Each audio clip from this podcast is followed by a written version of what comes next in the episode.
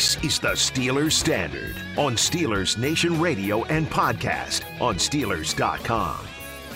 Steelers on the road to face the Falcons on Sunday, and the Falcons are still playing for something. They are a They half a definitely game back are. in the NFC South. You're going to be facing a hungry team in Atlanta. This ain't going to be just a, well, let's just try to get through these next 60 minutes as healthily and as easily as we can so we can get through these next five or so weeks as healthily and easily as we can. And we can start kicking our feet up and sipping Mai Tais in Cabo and playing golf every day of the week.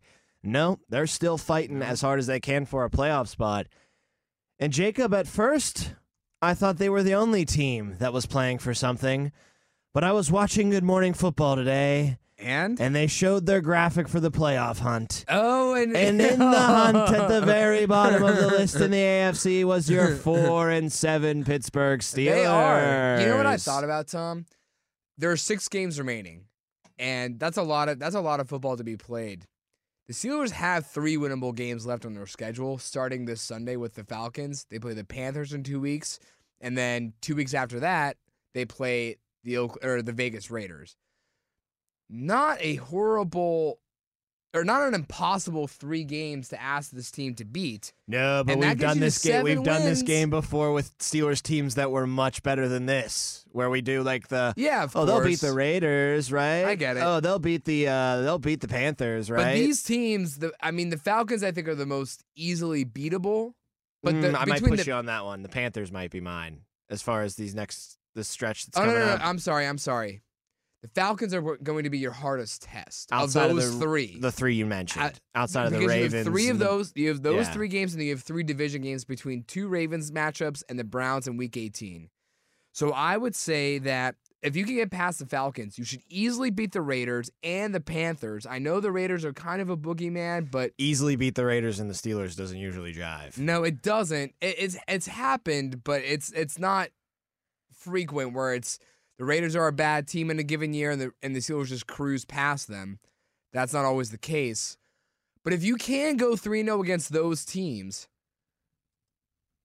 I think you have a an outsider shot at getting to 9 and 8 if not I mean, you're not going to get to 10 and 7, right? 10 and 7 would imply winning out all 6 games. No, that's foolish to think that, but I think as long as that is still alive and you have seven losses, you'll stay in the hunt. I think as long as you keep winning and keep trying to chip away at running the table and get to 10 and 7, you will naturally still be in position to try to make a push for the playoffs. It might not uh, pan out. I think a 10 and 7 team could be left out in the cold this year, but I mean, what are we even talking about though? That's that would be an epic kind of run down the oh, stretch by the. Steelers if and the that Steelers have happening. done done stuff like that. I mean, most recently, I can think of 2016. Right, they started off four and five, finished the season, I believe, 11 and five, seven I game, so. seven game win streak. I mean, that led to a first round. Uh, no, I'm sorry, that was the year that they lost the AFC Championship game in New England. Beyond that, you can think back to the one that actually led to a a good ending of the season, which was 2005. Right, they were seven and two. They lost three in a row to fall to seven and five. Things kind of seemed in peril, and then they won their last four to make it into the playoffs as a six seed. We know where that went. They won their fifth Super Bowl that year. So, not to say that crazier things have happened. I mean, like in 2016, they won seven games to end the season. Yeah. If you can win five of your last six here, and that's pr- that's probably asking for a lot, given that you have three AFC North matchups left. It- it's possible, but No, I don't even, I don't even I don't even think that five wins out of six remaining games will even get you a playoff spot. Probably nine not. and eight. No, I don't think so. Not in the AFC. Too much of a logjam there. The question And- is how how much emphasis do people put on if you can get to nine and eight? That's a really great job by Tomlin to rally this team from a really bad start. Well, I mean, and he'll get the flowers for once again never having a losing Right, season. exactly. He'll have. I know he doesn't care about that. Maybe a little bit just to say that I did never. he do doesn't that. care about it right now. But when he's sitting back, yeah. not even retired, when Oh, he's really? sitting back fishing, having a drink at his house in Virginia on the lake or something like that in, in the like off May. season, Yeah, he'll be like, "That was that wasn't bad. It was a pretty good job of uh-huh. rallying those troops." And he'll also probably take a look at himself and be like, "I might have some things that have faded a little bit as far as my coaching acumen is concerned." As far as having a locker room fight for me, as far as having guys run I've through got that locked that down. ain't leaving. That's No. never going to change. They these guys go to war for me, not just play football. This is the second week in a row that the Steelers are facing a team that they just historically absolutely pile drive into the ground.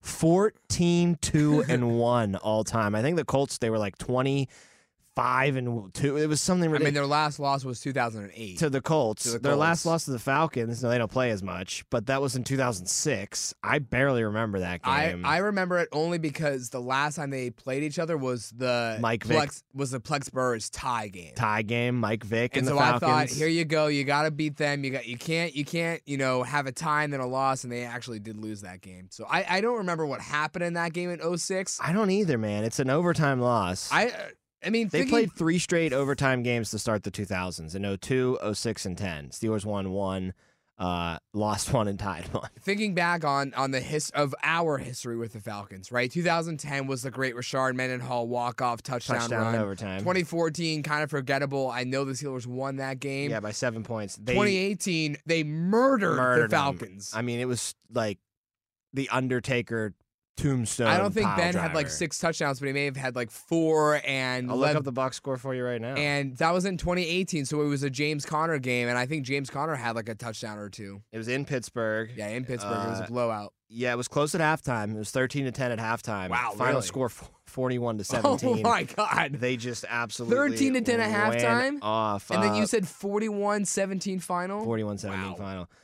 250 for Ben through the air, three tutties, There one interception for him. Uh, let's talk about Antonio Brown's game though, because he had six yard, six catches for 101 yards and two tutties. Of course he did. Juju had 34 yards. James Conner had 75 yards through the air in that game and 110 on the ground. Yeah. And two I said big game. I knew it was a big day for Jason. Yeah, he he was mauling the Falcons. So before uh, that loss in 2006, though, by the way, their Mhm. only other loss to the Falcons came in 1970. wow. 1970. So that's kind of hard to cope with, right? Knowing that they played each other all these years from the 70s to the 2000s. pretty much every And three, four years. our first two years that we could really remember in, in 02 and 06, they tied and they lost. Yeah, we After having one loss since 1970. we've actually been alive for the roughest patch Yes. of the Falcons Steelers rivalry, quote unquote, if you will. Uh, two teams have obviously never met in the postseason. Came very close though. Came very close. The twenty-eight to Mhm. three year, the runner-up in the AFC was your Pittsburgh Steelers. So it could have been the Steelers that the Falcons blew a twenty-eight to three lead and I believe it was close to in the 95 season as well. Were the Falcons sniffing around Yeah. a, a playoff ber- or a Mhm. Super Bowl berth there when the Cowboys ended up going there to face off Mhm. against your Steelers. So these two teams have kind of flirted with each other as far as that is concerned. I'm not going to hyperbolically say this is the worst Falcons team that the Steelers will face because I don't remember most of the Falcons teams, but I don't think it's that far fetched to say it's top five, top five, top five. This is a very abysmal team on paper. The record doesn't match who the team is if I'm going to point to an overachiever this year, there's a couple you could point to the Giants, the Jets, the Commanders. I think the Falcons are the biggest overachiever. And Matt Williamson was Mm, saying he I thought like they to go could with pick the- number I- one overall this year when he was heading into the season. Yeah, they that's a have good no point. one on their roster. That's a good point. I think Commanders, I would say maybe more so just because they're doing better, but their But you made up the point too a thousand times with them. McLaurin's great. Brian Robinson's good. Like they've Their got defense they've is got solid. guys. yeah, their Payne, expectations Sweat, were like, higher than the. Falcons were at the beginning of the season. That's so it's which do you go with? A team who's actually doing better or the team that's doing much better than you predicted, just not as good as the other team? But I look at their depth chart and no one strikes fear in me for Atlanta. No, I mean No Cordarrelle one. Patterson on special teams. on the kick return. Getting ready to take on spring? Make your first move with the reliable performance and power of STIHL battery tools. From hedge trimmers and mowers to string trimmers and more, right now you can save $50 on select battery tool sets. Real STIHL. Offer valid on select AK system sets through June 16, 2024. See participating retailer for details. And let's special start teams. there because I Sure. think that's the biggest matchup for the Steelers. That's a mismatch in this game. Uh, I think the Steelers are a better running team um, offensively of late. Yes. I think the Falcons Yeah, overall may be the best running team because they just run the ball a thousand times a game. So it's kind of like a volume thing for them. Yeah, they just don't pass. But I think if, after the bye week, the Steelers are comparable to the Falcons as far as running the football effectively is concerned. Defensively, the Steelers stuff the run. They are a run stuffing defense. They're a top ten defense when it comes to run. Mm-hmm. yeah, it's a very it's a night and day defense when you compare the pass defense to the run defense. Yeah, and that's what's really Pittsburgh. troublesome because it's like, well, we fixed the rush defense and now we have to fix the pass defense. But when the hey, pass defense last year was the one that was was the top carrying them, ten yeah. unit. Yeah, So I think that the Steelers, you know, they match up defensively well with what the Falcons like to do on offense. Um, you can really pick your poison on attacking that Falcons defense. They don't stop the run that great. They're terrible against the mm-hmm. pass. It could be a good day for Kenny to start airing the thing out a little bit more and get some statistics through the air. But that special teams matchup is terrifying. The Colts torched the Steelers on special teams, 89 yard return, another 45 yard return in that game. Tomlin said in the press conference, the turning point was the special teams. They couldn't do anything. They had no confidence until that 89 yard kick return set them up for an easy touchdown. So Right. That was a game changer in Absolutely. that game. And this is the worst team you want to face if you're having special team kick coverage problems because they might have the GOAT when it comes to kick returns back there. He's the all time record for touchdown score, and he's still uh, pretty much every bit as good as he ever was at it. really quick question: Is he a Hall of Famer to you? Hmm. Is Devin Hester a Hall of Famer? Yeah, Devin Hester, absolute in my mind. Then he kind of has to be, right? But I think Devin Hester did it. I mean, the way he was able to do Hester it, Hester did it in a Super Bowl too, right. which is big. I know they lost the Super Bowl, but he still had the opening. I don't know if Pat I don't know if anybody else took an opening kickoff to the house in Super Bowl history. Patterson. It's kind of sneaky. He's been doing it his whole career, right? These long returns on punt and mo- mostly kickoff. And I know Hester did it for other teams too, but you remember him as a bear. as a bear. But, I mean, of all Patterson's teams, you know what's ironic is of all teams, Hester broke Deion's record of all-time return touchdowns while he was a Falcon. What's up with these Falcons, man? They just get these I guess so, legendary but- kick returners. Hester had two those two seasons, right? 06, 07, where he had what six and seven return touchdowns in a given year, both years. And then eventually, you know, he slowed down, but there were seasons down the line where he had three or four. Uh, but you remember him because of those two seasons where he just exploded. I think Devin Hester, not saying first ballot, but he should be a Hall of Famer. Patterson's more up in the air. And it's it's tough because, you know, he has the record in an, in an individual category. And I will say this: he's not done yet. And No, I don't, I don't see, even know how old he is. He's north of 30. Yeah, but I don't see any reason why to quit for him because I bet you a team, if the Falcons are like, we're going to move on, I guarantee you a team out there will be like, we'll give you $3 million to return kicks for us. I mean, year." he's only 31 years old. Yeah, he'll stay for another He's four or five played on a years. good amount of he was a bear for a time. I mean, know, talk man. about talk about like similar career paths. Both of these guys were bears. I believe he started with the Vikings. The too, Vikings right? to the Raiders to the Patriots to the Bear. I think he won the Super Bowl with the Pats, unless that was the year that they lost to the Eagles. It was not. He It was the kinda- year they beat the Rams. He kind of faded in between though. Like I know he still had his kick returns, but like as far as a piece on the offense, after the Vikings, he was kind of just a. a return guy, a special teams guy. And now I think just out of necessity, the Falcons last year especially were like, we need Had you to to put run him the in ball, running back, and he's he's really good. I mean, he's he's definitely a weapon to worry about in this game. But Something I don't know about him, he's a seven time All Pro rep, four time first team, three time second team. that sounds like a Hall of Famer right It kind of does. I mean, he's amazing at kick returns. He's amazing at return. He, He, made the All return Decades specialist. team in 2010. you were talking about him being kind of a sleeper and off the radar. He, this guy I'm going to bring up isn't an all-time great by any stretch of the mean, but he might have been the greatest kick returner ever in a short span, in a burning bright kind of thing. Josh Cribbs. Oh, You remember absolutely. how electric I he mean, he was burned the Steelers a couple of time. times. He didn't have the longevity that the No, Hesters he and the Patterson didn't. did, but he might have been the best at it for that short period of time. And another guy, Dante Hall, remember him Yes, from the. Chiefs? He was Well, didn't he also? He had longevity though. He he did And didn't he also play on defense and did okay on defense? I think he played wide receiver. Oh, actually. Oh, really? I think Hester was the defensive back. that No, they Hester was a- converted to wide Hester was a- receiver. Hester was a him, receiver. though. Oh, did they really? I thought he was a defensive. Maybe he started off defense and then convert. I mean, all these guys can do whatever, right? You know they're what I football mean? players, right? Exactly. Like, Tomlin likes to Like say, they're football players. a football guy, right? So that's my number one concern uh, is Cordarrelle Patterson and stopping him on the kick return. And a, a point that someone brought up last week that I think is is is warranted is Benny Snell football was more tired than he usually is on kick return coverage. There was no Spillane and there was no Miles Boykin. Uh, those are Mm-hmm. Right. three pretty big hitters when it comes to your special teams coverage. Maybe your big three. And when you have two out and one, you know, focusing more of his energy on the offensive side of the ball because he became the the lead running back in that game with Najee getting hurt, maybe you see a little bit of a drop off there. But at the same time, you got to be better than that. You got to have guys Mhm. be able to step up and make sure that a field flipping 80 plus yard kick return doesn't happen when you're literally dominating the Colts offense and the only thing that could give them any sort of life was a big home run type play like that and you gave them that kind of play. So, mm-hmm. first and foremost, I am really going to be tight. Tight. Tight. When I'm watching these kickoffs and kick coverage for the Steelers because another thing that's a factor here is Matthew Wright.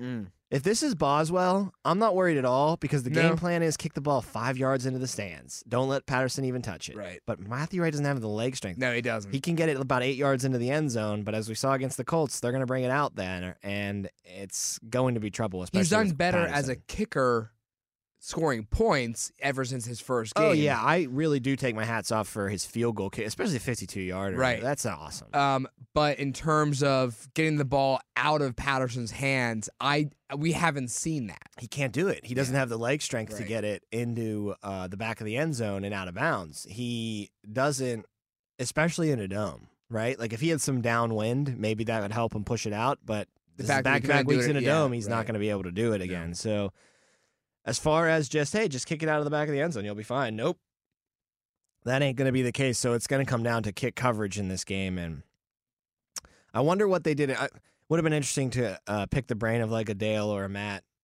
someone who had been at practice a lot. Who would be simulating? Do you think that kicker? Because I guarantee you, someone was back there simulating Had to, right? Patterson. Would it yeah. be? Uh, I don't even know who's got. like it's not Gunner, right? I would have said like if you had to, maybe like a a, a Calvin Austin, but he's obviously not available to you. I'm just talking about speed in an open field. I like that call. but you like don't have you you don't have him for your No, he's done for the year now. I I mean, maybe Deontay, Too important to the offense. I but mean, like in, in those drills, you wouldn't be. yeah, but you're not going to make him be the kicker turner. I guess In so. And you- practice. I was gonna say Najee too because Patterson and Can't do Najee are both bigger guys. Yeah, Najee's not fast as, as fast no, as I don't Patterson. think so either. I really don't know. I don't think there is a, a, a clear cut one, which is again one of the reasons why I think he causes so many problems for so many teams. I'll say this: maybe Anthony McFarland, maybe, but he's so much smaller than Patterson. That's what I mean. Like, and I think it's not unique to the Steelers because I think no, I, I agree. I a think a lot of teams try to figure out that guy who can be Patterson in practice, and it's just gonna end up being like Patterson light. You're never gonna be able to duplicate to what he's able really to do. stop him. Yeah, I think honestly, Tom, if he was, if he never got hurt, I mean, this is a huge hypothetical. Calvin Austin would have been the guy to put in in practice. Do you like me have a weird feeling that he might have a kick return touchdown in this game? Patterson, Yeah. no, not at all. Because who was it for the Colts? I, I, I'm He wasn't even the, name. real kick returner. No, the right. real one went over. I saw that story after the game. The real kick Mhm. returner went over to the bench and said, "Hey, I got a feeling about this dude. He looks like he's due. He's been doing well in practice. Like, give him."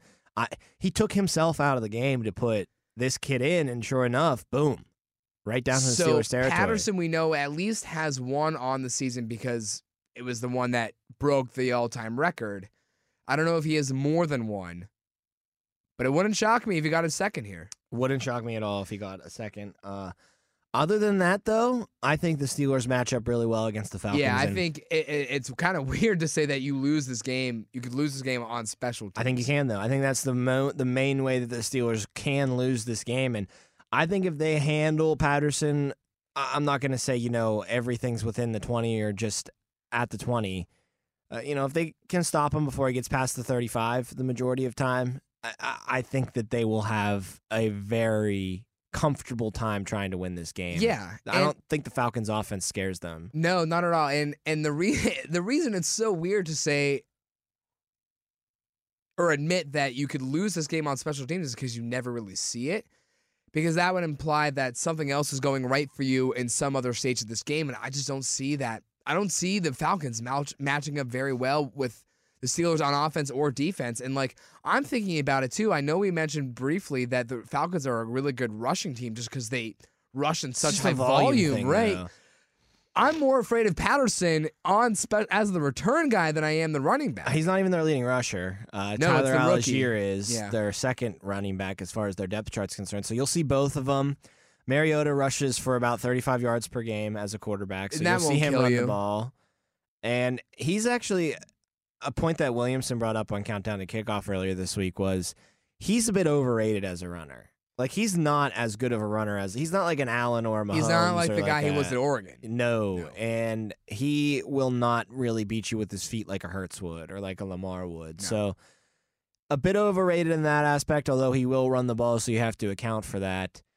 And they've been passing the ball a little bit more as a team lately. Uh, I think that after that Bengals game, when they were down really fast early and were down the entire game and still ran and ran and ran and ran the ball, like barely threw the ball, even though they were down by mm-hmm. multiple touchdowns. I- I wouldn't be surprised if Arthur Blank, the owner, got into the air, ear of Arthur Smith, the head coach, and said, we got to maybe pass the ball a little bit more. Like, when you're down by four touchdowns, you got to start passing the ball. So you've seen an uptick in their passing a little bit of late. And I Mhm. think that should be their plan of attack against the Steelers What, because what was the game where they were down big earlier this season and they still only threw like five passes? I think it was the the Bengals half? game. That, Was it? Was it that Bengals game? Yeah, you're right. You're right. And I think that the Steelers secondary is a problem right now. I mean, they are giving up a lot of yardage to opposing Mhm. wide receivers. Silver lining, a lot of the time it's stud wide receivers. A lot of the time it's the big dogs that get them. The Tee Higginses will go off against them. Uh, the only one this year that they really did okay was the Waddle and Hill contingent. Yeah, I Other think, than that, big dogs have really. I mean, do I have to bring up AJ Brown again? I Like, don't- you don't big want dogs to. torch them. Um, I think there are slight, like there are smaller examples. Like they did a good job of containing Garrett Wilson. He wasn't like the big, Yeah, you'll see inconsistencies with rookies like him, though. Yeah, for sure. And like to go to that point further, Chris Olave didn't have a big game from the Saints. Uh, God, I think the the other example that you're leaving out, Tom, Is Godwin and, Evans? Godwin and Evans, and we kind of know now that Evans is having a pretty off year, but that could be because of Brady. And that day, we did see that Brady was throwing a lot of balls to the ground, did not look his Brady self. So I would say those the example the example that you brought up in Waddle and Hill and the Evans Evans and Godwin one were the best the best performances by the secondary. And to your point, there's no one in the receiving corps in Atlanta that could that you could really see as a guy that could burn you. I No. honestly like other than Kyle Pitts, I I don't know if I can name a single receiver on that team. yeah, you can. Drake London. Oh, Drake London, the the rookie, the first the first receiver to go in the in this year's pass and this past year's draft, but still he's not having like this great season. People were saying it's it's him and Wilson and, and Olave who could be offensive rookie of the year from the, that receiving class, and he's in last place of those three for sure. I mean, Yeah, he's behind George Pickens in, in terms of having a good season. yeah, but I think a lot of people will tell you that that's more usage, and I think that goes back to Kyle Pitts too. Even though he's on IR and he's done for the Mhm. year, so you won't see him in this game. But But it, they're just not pass. They're, they're, just not, using them the right. way, and it's weird. Like if you're going, their identity is they run the hell. They they want to be the Titans. Arthur Smith was the Titans' offensive coordinator Mhm. with Derrick Henry before he came to Atlanta. He's he's trying to copy and paste his Titans offense into Atlanta. They just don't have King Henry as a running back. And what's weird too is the fact that they're they're trying to use Mariota as like a complement to that running game, and he's just not. He's right not a good fit. running Yeah, quarterback. right. He's not as good of a running quarterback as people think. But the weirdest part is, is the way that they built their team over the past two years. They've taken Kyle Pitts with the number four overall pick, and then they took Drake London with the number nine overall pick to run the ball. Like, why did we take these two amazingly receivers. talented, high Ball ceiling catchers. ball catchers to have a run heavy, run first offense? Why didn't we take a back and a guard? Like, why? Oh, I think there's no question. I mean, with a five and seven record right now, five wins on the season will probably get you a top ten, if like maybe ten or nine. You could probably still get a good quarterback. If they don't go quarterback this season in the draft, I, I don't know what's going on in Atlanta. Yeah, but then again, they took a quarterback last year. I know it wasn't a first round pick, but are they going to give Desmond Ridder a chance to see what he looks like? I mean, uh, you kind of have to, right? Or did you just waste the pick with But your third was- round pick and be like, oh, this is going to be our backup forever? Well, why Like, can't that be the backup to your first round pick? Why are you using a third round pick on him then? That just a year before. Especially when you're not like the Steelers already having Ben, so you use a Mhm. third round pick on a good backup like Mason. Like you don't even have your starter. Right. I, I mean, I don't know. I mean, look at the Cardinals, right? Back to back years. Let's with just first say like it is. The Falcons aren't drafting well, or at least they're not I following mean, they their can, plan. They, maybe well. I don't know if you can say they're not drafting well. They're not drafting smart. They're not doing. They're not. They're not. Ex, they're not. It's almost like the GM and the coach are on different pages. They're like using. Yeah, they're using. They're maybe you can say they're drafting good players, but they're not using the players that they're drafting. they're drafting maybe the best player available, not the best player available that will For their fit what Arthur Smith yeah. wants to do. And I think it's a problem for them. And yeah, I I like. I like the point that you said about the GM and the coach are drafting different teams, or the the the team that the GM drafts is not the team that the the coach wants to coach, or is trying to coach, or to fit to his coaching scheme. with the Steelers, I think we've said a lot recently with quarterbacks like Matt Ryan. You know, you got you got to turn them over because they are turnoverable, and they do. They've been doing that all year long. The Steelers' defense is really in the upper half, maybe creeping towards the top ten as far as takeaways are concerned. It's a defense that's becoming a ball hawking defense again, and they're right on the outside looking in at that top 10 as far as oh that's turnover differential Mm. let's look at takeaways and they're right there right at the end of the top 10 about like number 8 with 16 total takeaways on the season. Uh, get that ball from Marcus Mariota. He's Yeah. going to throw So- interceptable passes. They are throwing eight they've thrown 8 picks so far this year. He has. Get a ball from Mariota. It's going to happen. He's going to throw passes that you can snag. I think it's it's important to turn the ball over. I agree, but if you look at those turnovers, Tom, you said what? There's 16 total on the season. 16 that the Steelers have the taken Steelers away. have taken away. Yes. I think only four of those are forced fumbles or, That's or a fumble great point. recovery. They are not getting fumbles this year. No, they're not. And that could be, you know, going what seven weeks without TJ Watt. Three fumbles Yeah, right. all year. That could be, you know, going only seven weeks, or not only going as many as seven weeks without TJ Watt playing. Let TJ Watt, let Alex Highsmith, let Cam Hayward, let anyone get as much pressure as you can on on, on Mariota and force some fumbles. You recover those fumbles. The only person that's even getting the ball on the ground is Highsmith.